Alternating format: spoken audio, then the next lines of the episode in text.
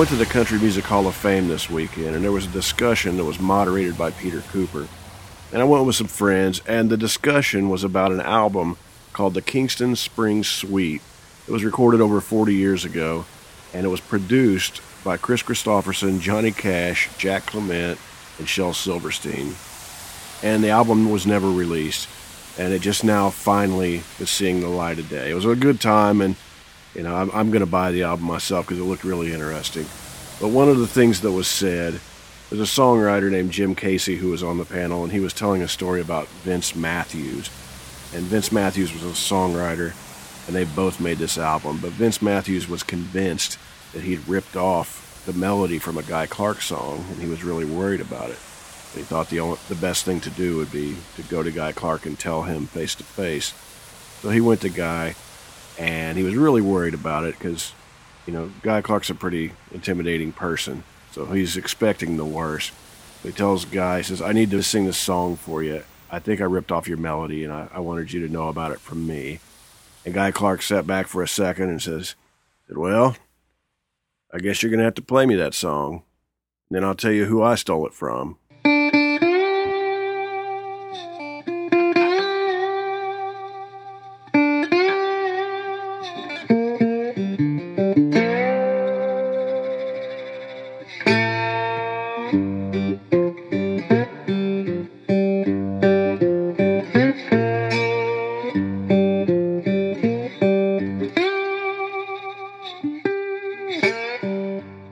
Friends. This is Otis Gibbs, and you're listening to Thanks for Giving a Damn. I'm sitting here in my living room in East Nashville. This is a personal journal. This is a bit of an experiment.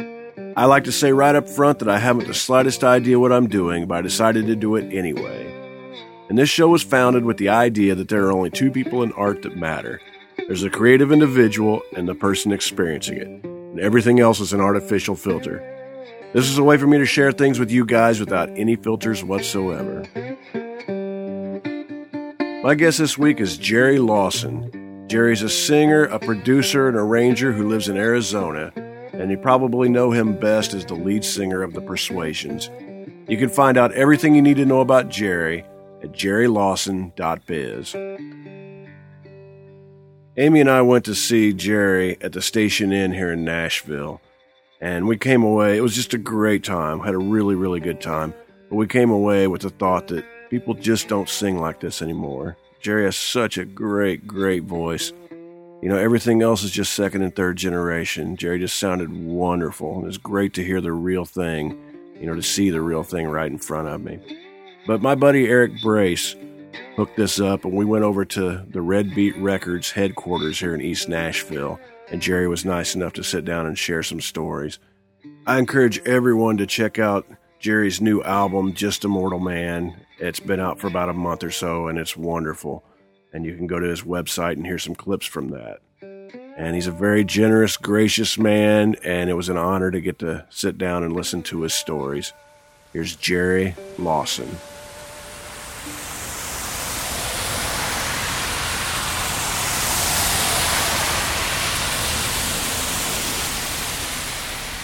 Well, you know, I um, um, as a kid, I uh, I grew up in Apopka, Florida, which is like 12 miles north of Orlando. At the time, in my home, it was just oranges and fern. Either you worked in the nursery or you worked in orange groves.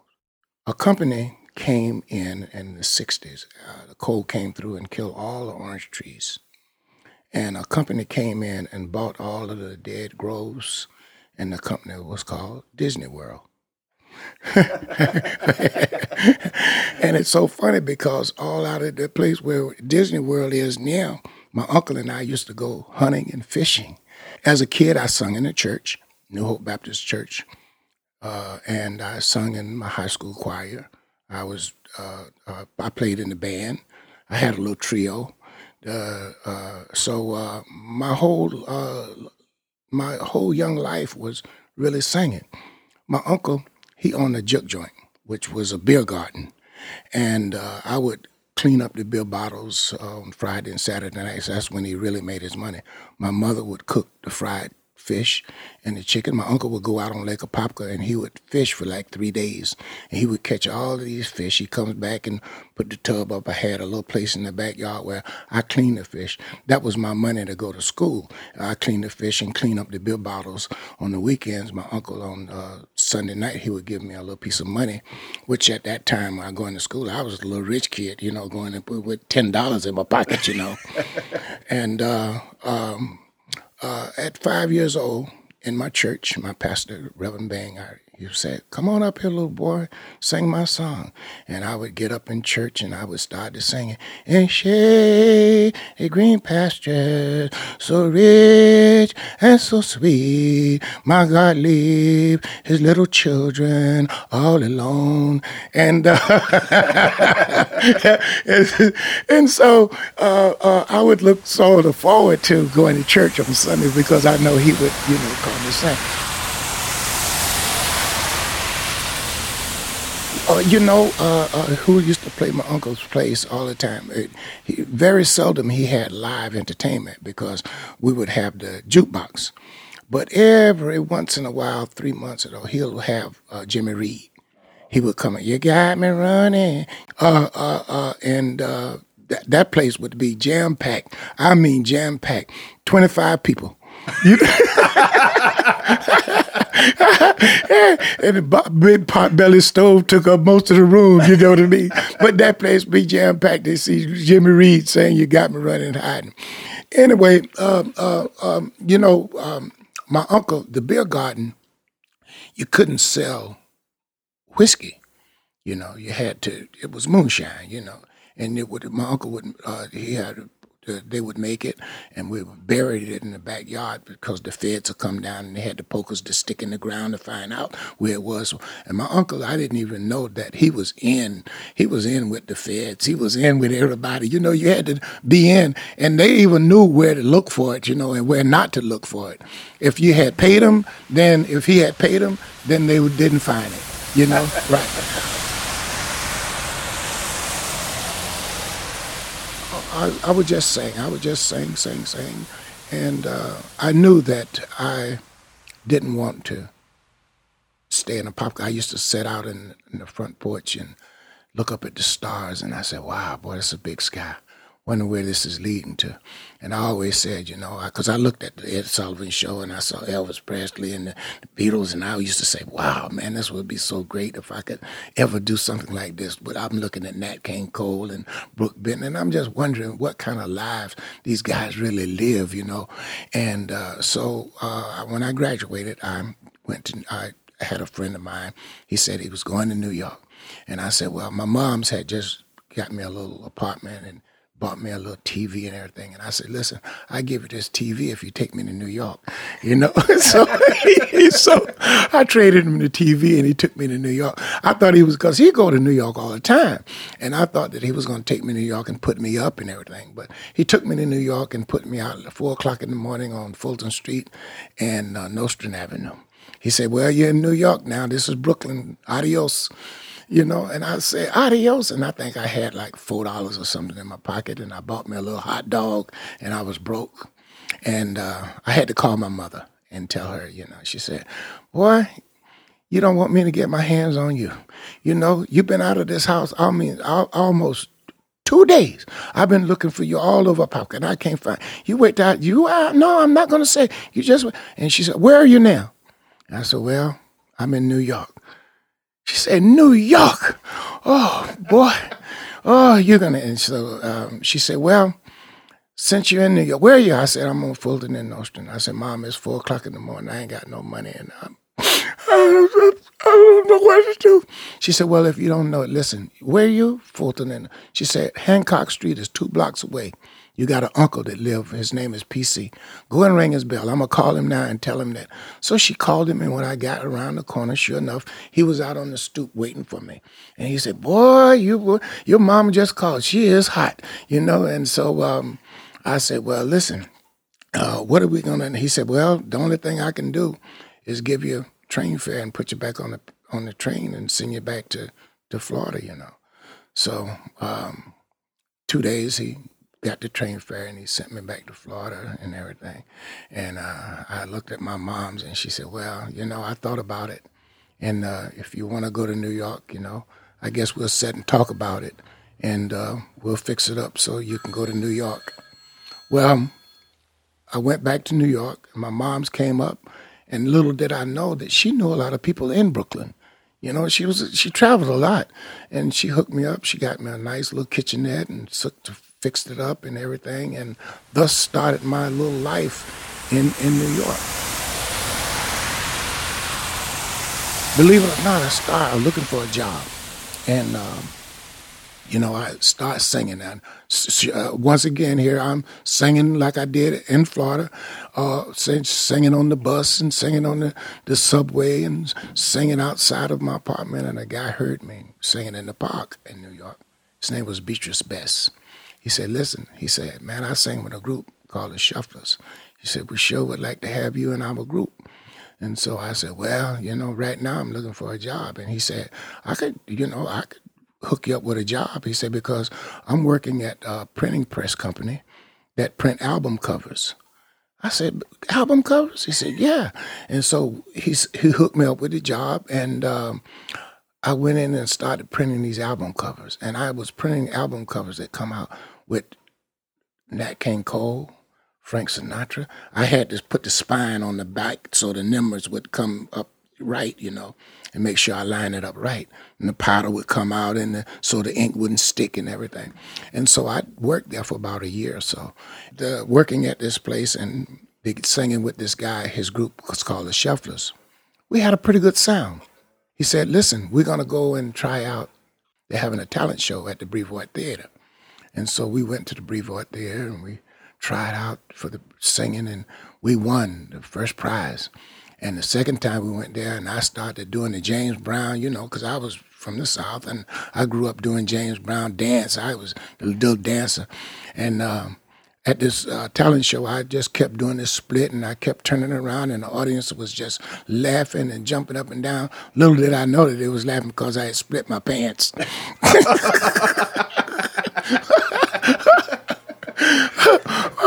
so we won. We won then. And um, you know, I, I, I am gonna just jump a little bit, and I I found out a friend of mine. He took me to this place, and I went to this place, and I could pay two dollars, stay all day, and I got to watch all of the great entertainers that I would listen to on the radio. When I was in Florida, I used to listen to a radio station out of Nashville. It was called Randy Record Mart and they would play all of these records, and I would just say, "My God, the Lloyd Price and the Chuck Berry and the, the Little Richards and the Clovers and uh, and I would just listen." And I went to this place in New York, and I could pay two dollars and sit all day and see Sam Cooke, Jackie Wilson, and the place was the Apollo Theater. I couldn't even believe it. And I would go there anytime I get loose money, that's where I was. You would see me at the Apollo Theater. Well, the Shufflers, we graduated from the Brevoort Theater talent show to Wednesday night at the Apollo, big time talent show. And we went there and we were singing Jesse Belvin's Someone really love you, guess who? Uh, and I would come in in the middle, open up your heart, hope that you'll see someone. And I get down on my knees and everything. And we won seven weeks straight. Well, the group broke up over the $25 that they would give us. they wanted to say, you got $5 last week. Well, you to get the $10, you're supposed to get seven. And so that that's what the Shufflers broke up. And um, It's worth throwing in that the, uh, the Apollo has a reputation as being a really difficult crowd. Oh, it was. Uh, you know, if you if you win at the Apollo, you was you was big time. Yeah. You know, it, it, it, when we won the first time, we thought we was professionals. I mean, you know, I mean to win at the Apollo and to win seven weeks straight, that's big. That was big. And we, in fact, when we would go back, all of the singers, they said, "There they are. You know, and that that meant that we were really good. You know, you go in the basement and you practice. Well, when we went back the third time, we didn't even have to practice. You know, the guy would say, "You guys just stand over here." You know, these are the guys you got to be. I remember the night that uh, that we lost. Oh, we were so disappointed. You know, I think a girl from um, from South Carolina, she sang like Aretha Franklin. She tore the roof off the house. That ended our our ring. You know. You know, at that time in Brooklyn, any five guys, in New York, any five guys on the corner was called unlawful assembly. and and anywhere we go, we would we would we would we would get a crowd. You know, I mean, we'd have 25, 30 people there. We started singing, "Uh, whole world is a stage, everybody," and we had five part harmony to that. I just can't work no longer. And boy, we came to find out that uh, people would gather around, and the cops would say, "Hey, no, ain't no unlawful. You guys are keeping the peace. You know, sing, sing." And was walking down the street, and a guy came out of a storefront. He said, "You guys look like you're looking for work. You want to come in?" And so we went in, and the company was called the Restoration Corporation. Thus started a career. You know, God worked in mysterious ways. We worked in the Restoration Corporation. Little did we know that the president of that corporation, his name was Mr. Frank Thomas, and he was uh, working with the Kennedy Foundation, the Astors, uh, they were big time. Well, we was little, little local guys, and we started. The guy said that uh, he said, "Well, what you guys gonna do? We're gonna start you doing interviews, and uh, what you're gonna be is a surveyor." We said, "Man, this is cool. You know, doing uh, working in the department store to surveying, you know, first thing came to our mind was out on the street looking through this little telescope down the street surveying, you know, because that's what we thought we were going to be doing. So I wonder how much they're going to pay us to survey. You ever surveyed? No, I ain't never even looked through one of those things. Little did we know that surveying meant a pile of paper and going from door to door asking a million questions. the president of the company found out that we had a group, and we called our group the Persuasions. He said, "Listen," he said, "I'm having a party at my house. I'm having some people over, and I'd like to like for them to hear you guys sing a couple of songs." So we went to the party and we sung a couple of songs. We didn't even know that the Kennedys was gonna be there, the Astors, Judge Jones, big time people, you know. And um, we started singing at these parties for the Kennedys, and we started being invited to all of the parties. Every time um, they would have a big function, they would invite the Persuasions. Uh, we went from uh, um, our dungarees to tuxedos, you know, and uh, we found ourselves we got to get cleaned up for this. This is a party over at Third Street. Then uh, uh, Martha's Vineyard, they would fly us up on the little jet planes, and we was, you know, getting big time anyway.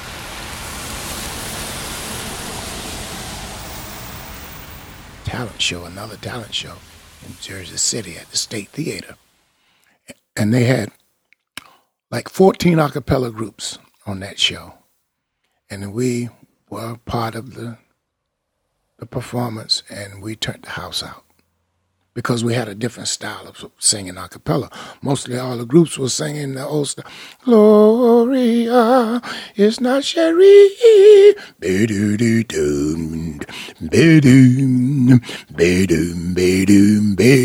And we came out, if it's love that you're running from, there's no hiding place. You can't run, you can't, you can't run. And everybody started jumping and jumping, and so we won.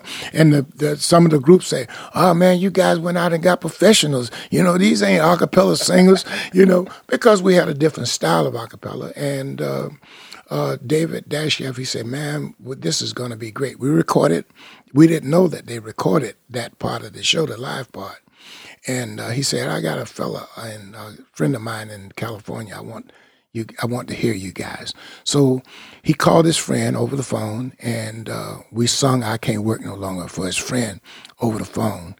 And the friend that was in California on the phone was Frank Zappa. Yeah. Frank flew us out to California and on that the first album on Straight, which is was Frank's label, one side was that live performance at the State Theater, which we didn't know they recorded, and the other side was recorded at Frank's uh, studio in, in California. What did you guys think of Frank Zappa when you first met him? What was he like? We I, I'd never heard of Frank Zappa. You know, I've never heard of his music. I'd never heard of Frank Zappa. Little, yeah, well, little did I know how big Frank was. You know, and I mean, I'm talking to one of the greats of, you know, and uh, we went out and we were saying, uh, "Who is Frank Zappa?" You know, because I mean, all I've heard was the Drifters. You know, and so the guy said, you know, he sings with a group called the Mother's Invention and they sang a lot of doo-wops and stuff like that. And so I think this is why Frank fell in love with our harmony, you know, because he heard this. And he was such a genius that he heard something that we didn't even know anything about, what he was listening to, because he was someplace else, you know, out there, you know, head-wise, he was way out there. And so uh, um, uh, we recorded, and Frank took us on tour to open for him. In fact, we opened uh, here in the South at Virginia Beach. And what a show. Acapella and Frank Zappa. or these these had to be different audiences than what you played. Oh, it was it was it was it was it was unbelievable. It, I mean, uh, here we opening for Frank Zappa. You know, the audience loved the contrast, and from that, uh, uh, we could say Frank really started our career as far as a cappella singers because we went on tour then with Cheech and. And uh, in fact, uh, we sung at a place in New York called the Bitter End. Little did we know in the audience was Liza Minnelli, and she took us on tour, our first tour ever. She took us on tour. She was playing 13 states in the South, and we opened for Miss Miss Minnelli. Can you imagine five black guys opening for Liza Minnelli? She's got 87 pieces, dancing guys, dancing girls, kicking up the heels. And here's five black guys singing a cappella, which the world had never, ever even heard of, you know? And it's just to show you how God worked in mysterious ways. It caught on. Yeah. Oh, she was, well, I'll tell you one story. You know, um, she got on the plane when we got at uh, LaGuardia. Uh, she had a private jet out there, and she got on the plane and she said, "Where are the persuasions?" She said, uh, "Where are the persuasions?" And uh, I said, "We're here." We was in the back of the plane, and she said, uh, "What are you guys? Well, why are you back there?" You know, force of habit. You know, I mean, you know, the plane we just automatically went to the back of the plane, and I think she was insulted a bit by us, and she said, "No, no, no, no, no." This plane, so she put us up in the front of the plane and in the middle of the plane, all the plane. She assigned seats. This is your seat from now on. When we're on this tour, Jerry, you in A one, Joe, you are in three two, and everything. So this was, and never will forget when we got to Arkansas we got off the plane in Arkansas, and she, there was her, her limousine driver. He had pulled up, and uh, he was a black guy, and he pulled up for the, the, the for Miss Manelli.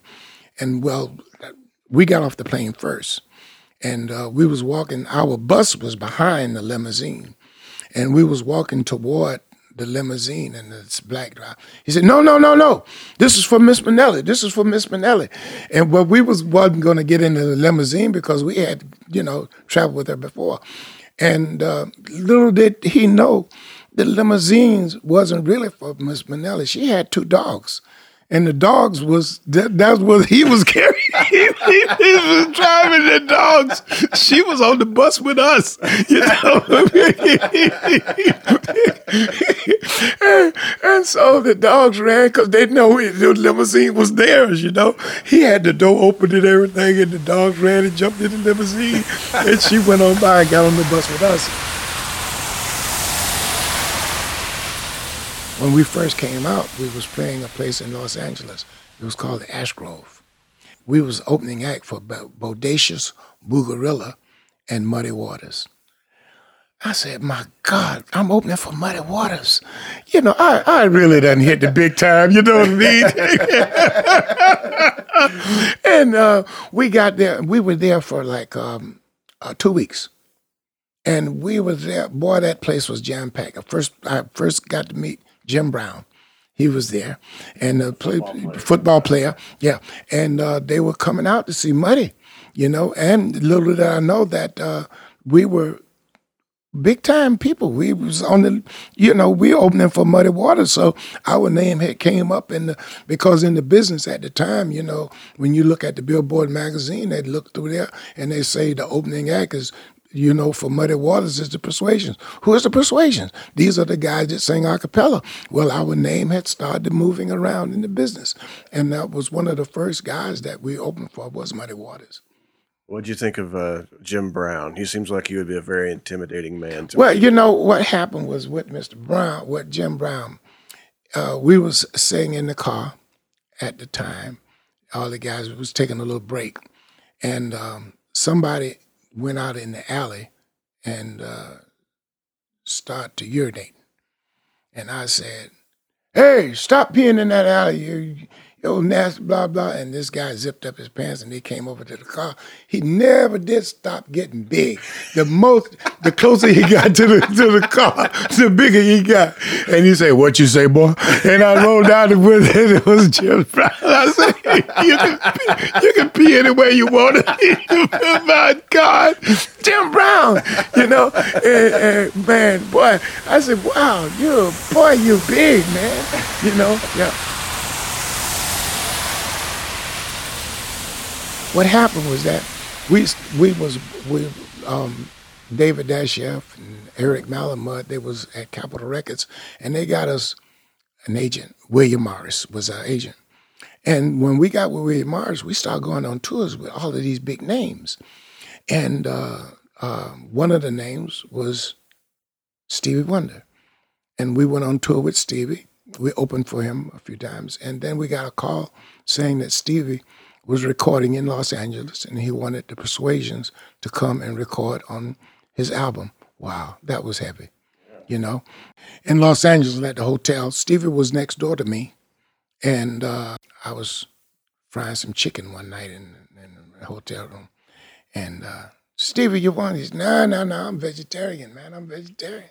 You know, so we went over to record, and the, Stevie didn't have to be there and when we came back, uh, half of my chicken was gone, you know. And so, you know, he was sitting there rocking on the bed and with his head like this, you know. I said, you did, where, where was my chicken? Yeah, I told you, I'm a vegetarian. well, he couldn't see that. The chicken bones was up under the bed. He had to kick the chicken bones up under the bed. He's, and then he came out. He said, boy, you can fry some chicken, man, you know.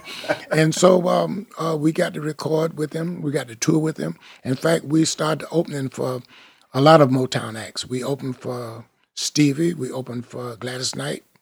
And uh, I see you played um, with Ray Charles also. Oh, we played a lot. We opened a lot with Ray. We opened a lot, you know. And, and when we started opening for that, that's when we really started thinking that we was really professional singers, you know. And I remember telling my mother, you know, I said to my mother, I said, "Mom, I said, you're not going to believe this." I said, "I'm opening for Ray Charles. I'm opening for Stevie Wonder. I'm opening for Liza Minnelli. And uh, uh, she said, wow. Just, and I said, I'm opening for the Five Blind Boys. She said, the Five Blind Boys. I said, oh, y'all done made it now. She said, yeah, she said, she said, y'all done made it now. You know, Liza Minnelli was nothing to the Five Blind Boys, to my mother, you know. I, I never will forget some of the people that I've met in show business. Uh, we was on Johnny Carson.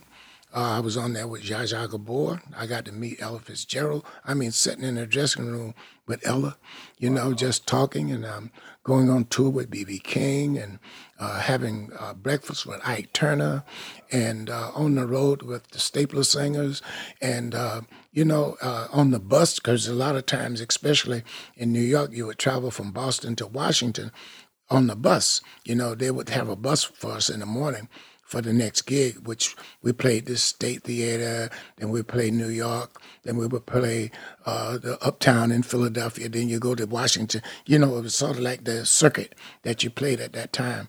And we was on the bus with the Marvelettes, and uh, you know, it's just on and on and on, which was such a great time. Delph Delfonics, and uh, you find out that it was just so just great guys, and everything was just a lot of fun at that time.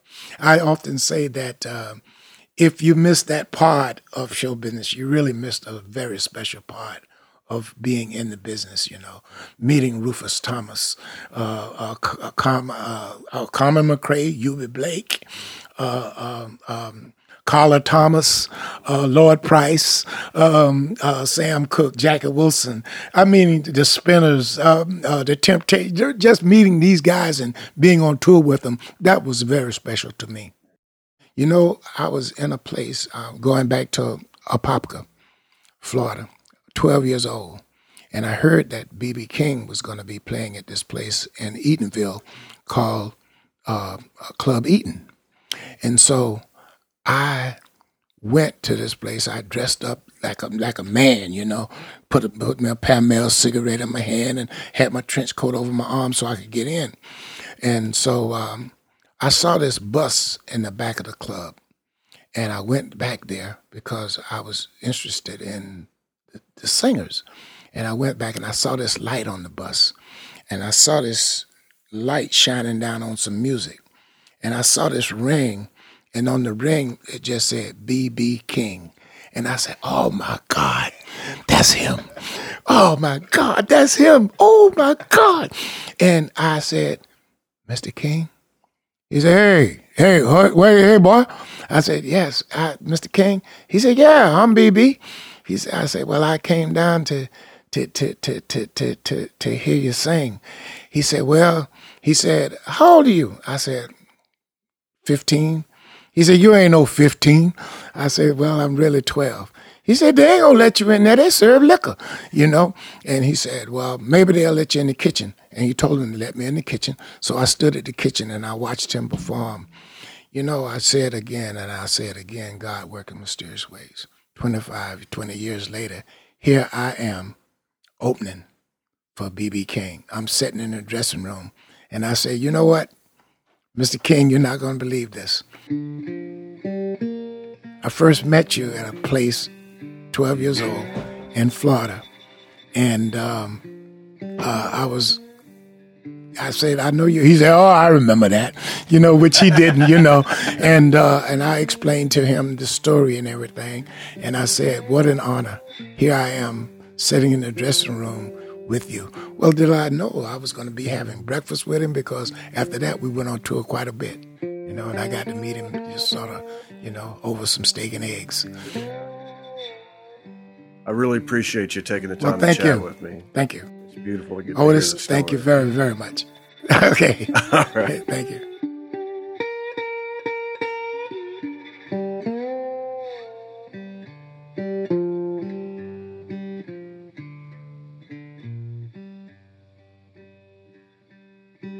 I'd like to thank everybody for listening in, and I'd like to thank Jerry for meeting up with me at Red Beet Records headquarters here in East Nashville.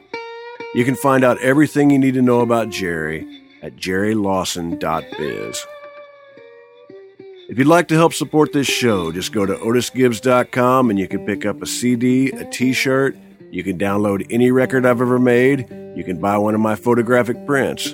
You can buy one of Amy's records. You can buy one of Amy's children's books. But anything that you buy, we'll mail from our living room to yours, and we'll even put in a little thank you note. If you'd like to help out but you're a little short on cash, just go to iTunes and leave us a five star review. Leave a comment. Subscribe while you're there, and you'll get a brand new episode free as soon as it's available.